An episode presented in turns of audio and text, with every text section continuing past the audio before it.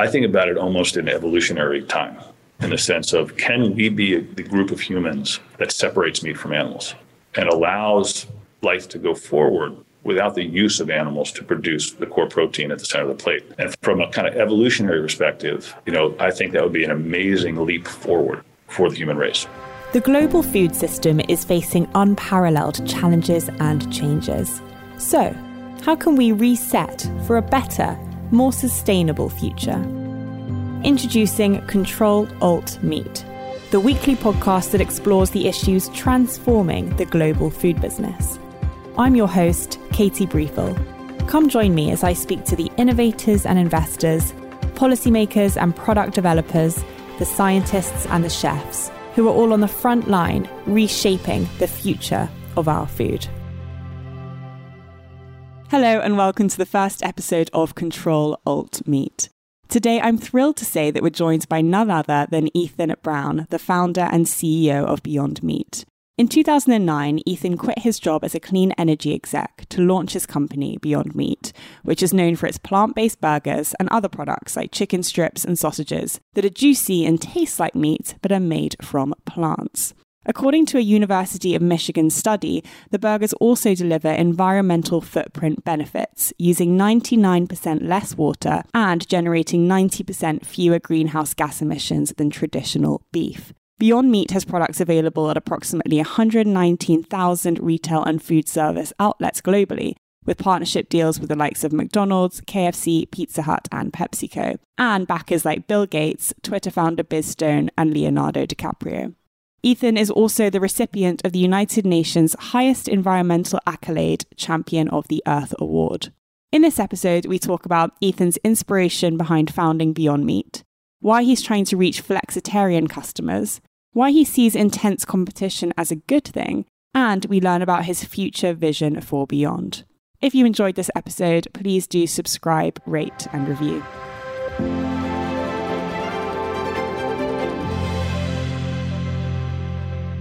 Ethan, thank you so much for coming onto the podcast. It's great to have you. Oh, thank you for uh, inviting me. It's a real pleasure to be here. So you started Beyond all the way back in 2009 when the plant-based business was completely different to how it is now. I would love to hear about the beginnings of Beyond. What inspired you to start this business? Oh, thank you. I think it's it's first important to recognize that a lot of people work, have worked on this for decades before I did. There were folks that were kind of pioneers of this space in creating early meat alternatives. And then even before them, the kind of Buddhist temples and, and the monks that, that created what they would call mock meats. But what we tried to do, bring science technology to bear on what I thought was a really important global set of issues.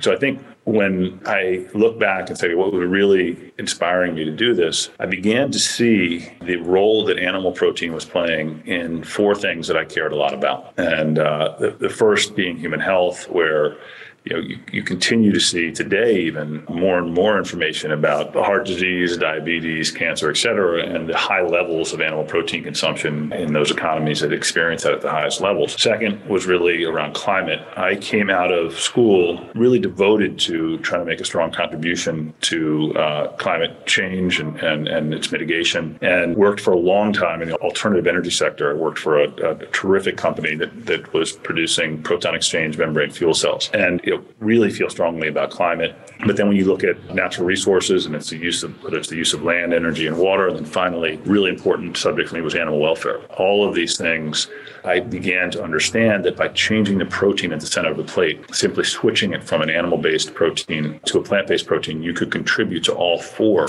of those major issues from human health to climate to natural resource to animal welfare and not by creating a meat substitute, but rather by trying to understand at a molecular level what meat is and then go about rebuilding that directly from plants. And I think the one thing that we did differently that allowed us to have success was we approached this as a science and technology challenge versus a culinary challenge.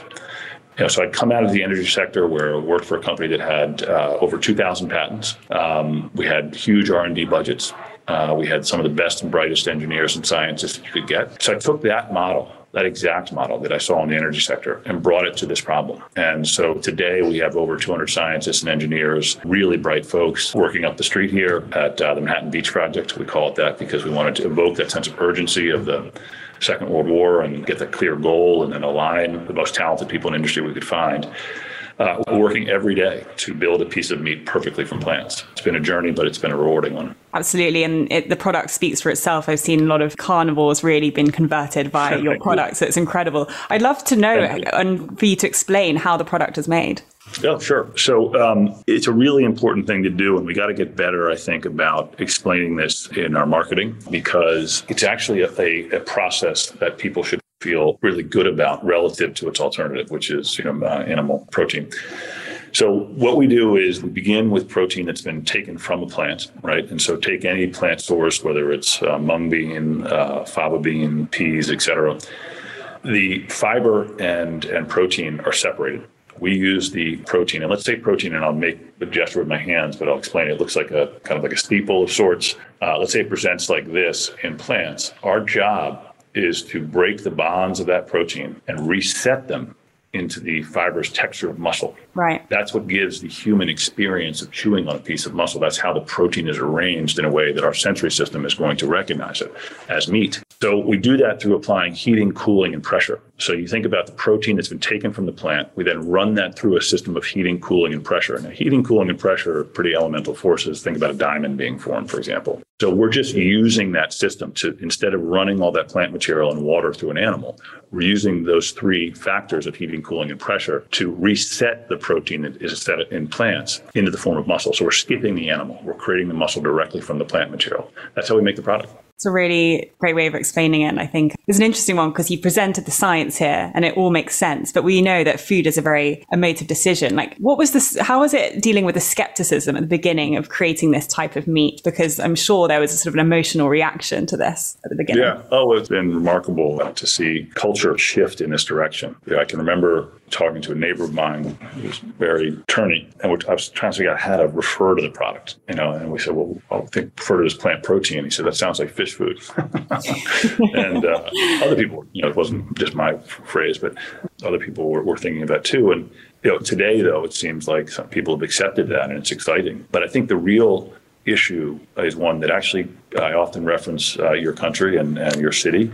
For a long time, there's been a bias, and you know this very well if you're working with Jeremy, but there's been a bias in favor of animal protein for things like vitality, strength, et cetera. And so you look back at the time of Dickens, there was a, among the elite, there was a sort of theory that one of the reasons that the working class and, and poor were poor was that they didn't have access to meat and so therefore it made they were sort of lazy or you know uh, mentally deficient in some way.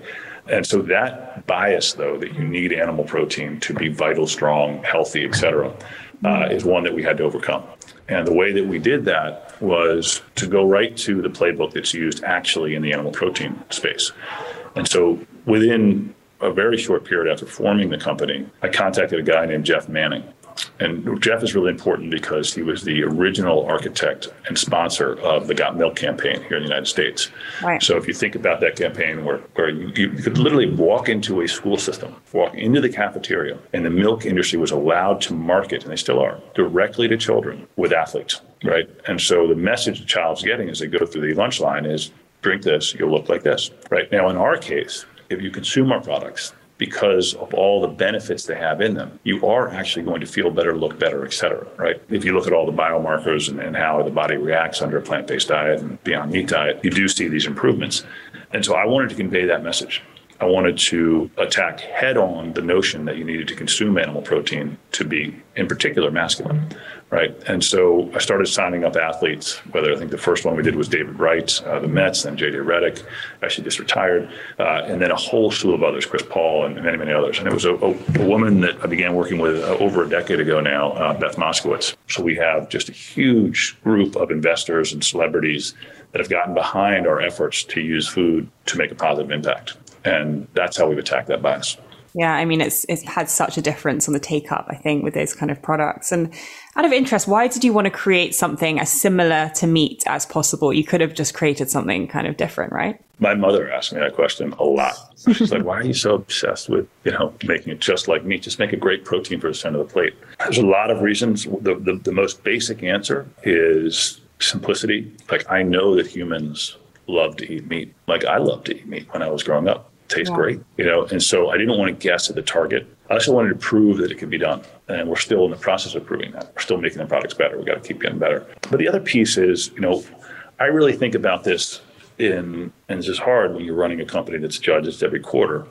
I think about it almost in evolutionary time, in the sense of can we be a, the group of humans that separates meat from animals and allows life to go forward without the use of animals to produce the core protein at the center of the plate. And from a kind of evolutionary perspective, you know, I think that would be an amazing leap forward for the human race. Right. And so I didn't want to just provide something that, you know, is just one other option. I love that ambition. And, you know, you, Beyond was obviously like a pioneer in this sector, but the market is growing fast and it's grown over 400% over the past years just in Europe. So if this growth continues, this will obviously be positive for Beyond Meat too. To what extent is the total growth of the market and the increased competition that that inevitably brings beneficial for Beyond? It's entirely beneficial. And I think it's a hard concept for a lot of people to get. But the competitive environment just makes us better. You know, so there's tangible things you can see in the market. So, for example, if, if there's a competitor out there that's spending a ton of money, they're bringing new people into the category, right? And so that those people don't just go right to the competitor; they'll they'll try a different product one day, et cetera. So it just increases the size of the prize. Um, but the more important, in my view, is that this is a special opportunity. It's a special opportunity to work here. It's a special opportunity to try to deliver this thing. And the people that have invested so much time and energy just want to be the ones that deliver the very best product. And there's like, you get to tap into that competitive nature that we have as humans. And so the competition is good, as long as we're winning. and sort of linked to that, um, trying to be competitive, making the best product possible. In the past, you've said you're committed to using simple plant based ingredients without GMOs with Beyond. Yeah. Why have you taken this stance? You know, I think a lot about unintended consequences, and the you know I think human nature is genuinely good, and you know people want to do the right thing. But often, when we get involved in in manipulating nature, the downstream consequences are tough. Uh, and they often hurt those that are the most vulnerable. And so, you know, people say, well, there's nothing wrong with genetically modified soy, as an example. We should ask the farmers that you know, have to douse themselves in Roundup because it's not necessarily the GMO crop. It's the fact that you can now use more pesticides on them. Yeah, absolutely. And so I want to pivot a little bit and talk about how you market alt meat in your product, for example. So who would you say is your target consumer and what would you say Beyond Meat needs to do to sort of unlock the mainstream marketplace? Yeah, I think it's three things. So the target consumer really is a flexitarian. You know, it's the, the, the, folks that are one of the things I'm, I'm really proud of as a for our company is that 93% of the people that are putting the Beyond Burger in their cart at a grocery are also uh, putting in animal protein. So we're not selling into uh, a smaller subset of the market. We're selling across uh, families and different you know, ways of feeding your family. So the three things we have to do to really make sure that we can break through to the mainstream. One is continue to improve the taste, and we focus on taste and sensory in sort of four ways. One is the flavor, the aroma, the appearance, and the texture. So we call that fat. Second is to continue to drive home the health message. And so this is why the work we're doing with Stanford University is so important. You know, I wanted to move away from kind of the hand waving that was going on about plant protein is or, or plant based eating is healthier for you, but there wasn't data around plant based meat. And so I wanted to create some data around plant based meat. So we started working with Stanford. They did a clinical trial where they served three servings of animal protein a day to a statistically significant population. And then they switched that after eight weeks to serving beyond three times a day. And they measured key biomarkers. And the, the thing that I found so uh, gratifying, really, was that LDL cholesterol dropped both at a statistical and clinically significant level. And then, second, TMAO, which is a compound that, that occurs in the gut uh, that is closely associated with heart disease, also dropped both at a statistical and clinically significant level. So, really exciting outcomes. And we have a five year program with them where they're going to do more and more analysis and studies. And it may come back someday that the results aren't what we wanted, but we have to live with those. And why we're doing that is that I want to create a true data set that people can go to and understand the real benefits they're getting when they have plant based. So you've been you've been moving into the quick serve restaurant space yeah. with ventures like McDonald's in the UK that's just got some amazing press, um, Pizza Hut, Taco Bell, KFC. Yeah. Why is this uh, quick serve uh, restaurant so important? Oh, that's a great question. So it has to do with a desire to be ubiquitous and to be available to the mainstream consumer. I mean, that's like really important to us. And so We think that's where impact is made and that's where change is made. It's also, these are places that I grew up eating and I love them. You know, I really I have Friday nights pizza uh, with my dad, Pizza Hut, and you know KFC. I have a bucket of chicken on the on the Chesapeake Bay. You know, these are iconic parts of our culture. And again, it gets back to this notion of let's not have people feel uncomfortable about their current choices. Let's give them an opportunity to make what we think is a better choice right? And uh, and so I want to be true to this statement: "Eat what you love." Will enable you to do it in a way that's healthier for you, better for the planet. Yeah, it takes it away from being preachy or inaccessible, um, and it's I guess democratizing that kind of lifestyle, which I think is really important. We, we we talk about that a lot here. We're just talking about this morning that you really have to pitch a big tent. You know, everyone's on their own journey. They're at different points in their journey. And the best way to be helpful to them is to give them an option versus a lecture. Yeah, some, somehow I don't think lectures really work on people, do they? yeah. Amazing. So I'd love to talk about your plans for the future and looking ahead. How are you scaling beyond around the world? So it's a lot of fun. I mean, we have now two facilities over in uh, the EU. We've got in the Netherlands. And then we've also, I think, as folks know, we've, we've opened up our production facility in Jiaxing in China. And so, you know, my ambition is to have the company be a major global protein company. And so we're acting with some urgency around that in terms of the investment we're making globally. And you know, here in the U.S., we continue to expand uh, production, but these partnerships we have are really important in the in, in the global context. So to be able to roll out, we've now uh, rolled out in, with McDonald's in you know, Norway, the Netherlands, Austria, and UK. We hope to see a lot more of that over the next year. The same with some of our other partners that we've been in the news with, whether it's KFC or others. And so being of service to those very large global QSRs is really a big part of our strategy. Yeah, and I'd love to talk about your launch in China um, with one of the largest meat markets in terms of consumption. How important was that launch for Beyond Meat and sort of what was your strategy there? It's really important. I mean, and it's different in, in kind, right? So in the EU, the consumer, I think, is is much more attuned to these types of products and these issues and, and has a real appetite. It's a more mature market.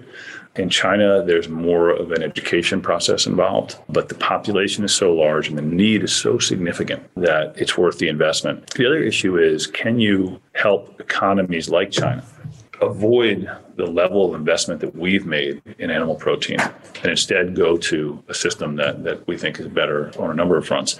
And so getting in there as early as we can and investing as much as we can early to create products that are tailored to the Chinese palate, that are produced in China, led by folks that are from China. Can we create beyond China in a way that, that really serves that economy and that culture? And that's what we're after. Yeah, because you partnered with KFC China, I believe, to launch a plant based version of their sort of famous beef wrap. I guess is that sort yeah, of what you're yeah. saying? You're trying to embed yourself in the, in that sort of like cultural preference. Exactly. What are the biggest challenges and obstacles do you think in the next five years? You know, I think right now it's about continuing to deliver on the promise. You know, continuing to improve the product, uh, both from uh, from all the things we just talked about, the flavor, the aroma, the appearance, the texture. It's about continue to educate the consumer about the health benefits of it. And the key thing for us is this cost issue is driving the cost structure of our production process to the point where it can underprice animal protein. There's that inherent efficiency of removing the animal from the production process. Yeah. But how do we make sure that we deliver on that promise of underpricing animal protein? And so I made a commitment about two and a half years ago to be able to do that within five years. And so we're working very hard in that regard. And it'll be in one particular protein most likely beef, but we're making progress. And it may be the same thing, but what are you most excited about in the next few years? Mm. These partnerships, I think, you know, the global partnerships. I mean, just rolling out, uh, it was wonderful to be able to, to, go to KFC. You know, these partnerships are important, uh, and and allowing consumers to access uh, within their communities where they're already eating our products is really exciting to me. Amazing. I mean, it's been such a pleasure hearing about the ambition behind Beyond Meat. If you could have one or two takeaways that you'd like someone listening to this to take away from this um, interview, what would it be? You know, I think it's how fundamentally possible this is and how much it makes sense in the sense that, again, gets back to sort of evolutionary time. Like if you take the entire span of the Earth, so 4.5 billion years, and you collapse that into a single calendar, humans don't show up until December 31st, right? We've done a lot of things and made a lot of changes to the earth in a very short amount of time. And so technology can be used for both good and bad. This is an opportunity to apply technology to maybe undo some of the damage we've done and to put ourselves on a better course in terms of how we treat our bodies, how we treat the earth, how we treat animals, the rest of animals on earth. So for me, it's helping people understand that this is part of a journey that we can take to create a sustainable food system that's not only good for us, but good for the rest of the planet. It's incredible. Thank you so much, Ethan. Pleasure having you on the podcast. Thank you for tuning in to this week's episode of Control Alt Meat. If you enjoyed this episode, please subscribe and leave a review wherever you get your podcasts. Be sure to share your favourite episodes on social media to help us reach more listeners like you. You can also visit controlaltmeat.com to learn more.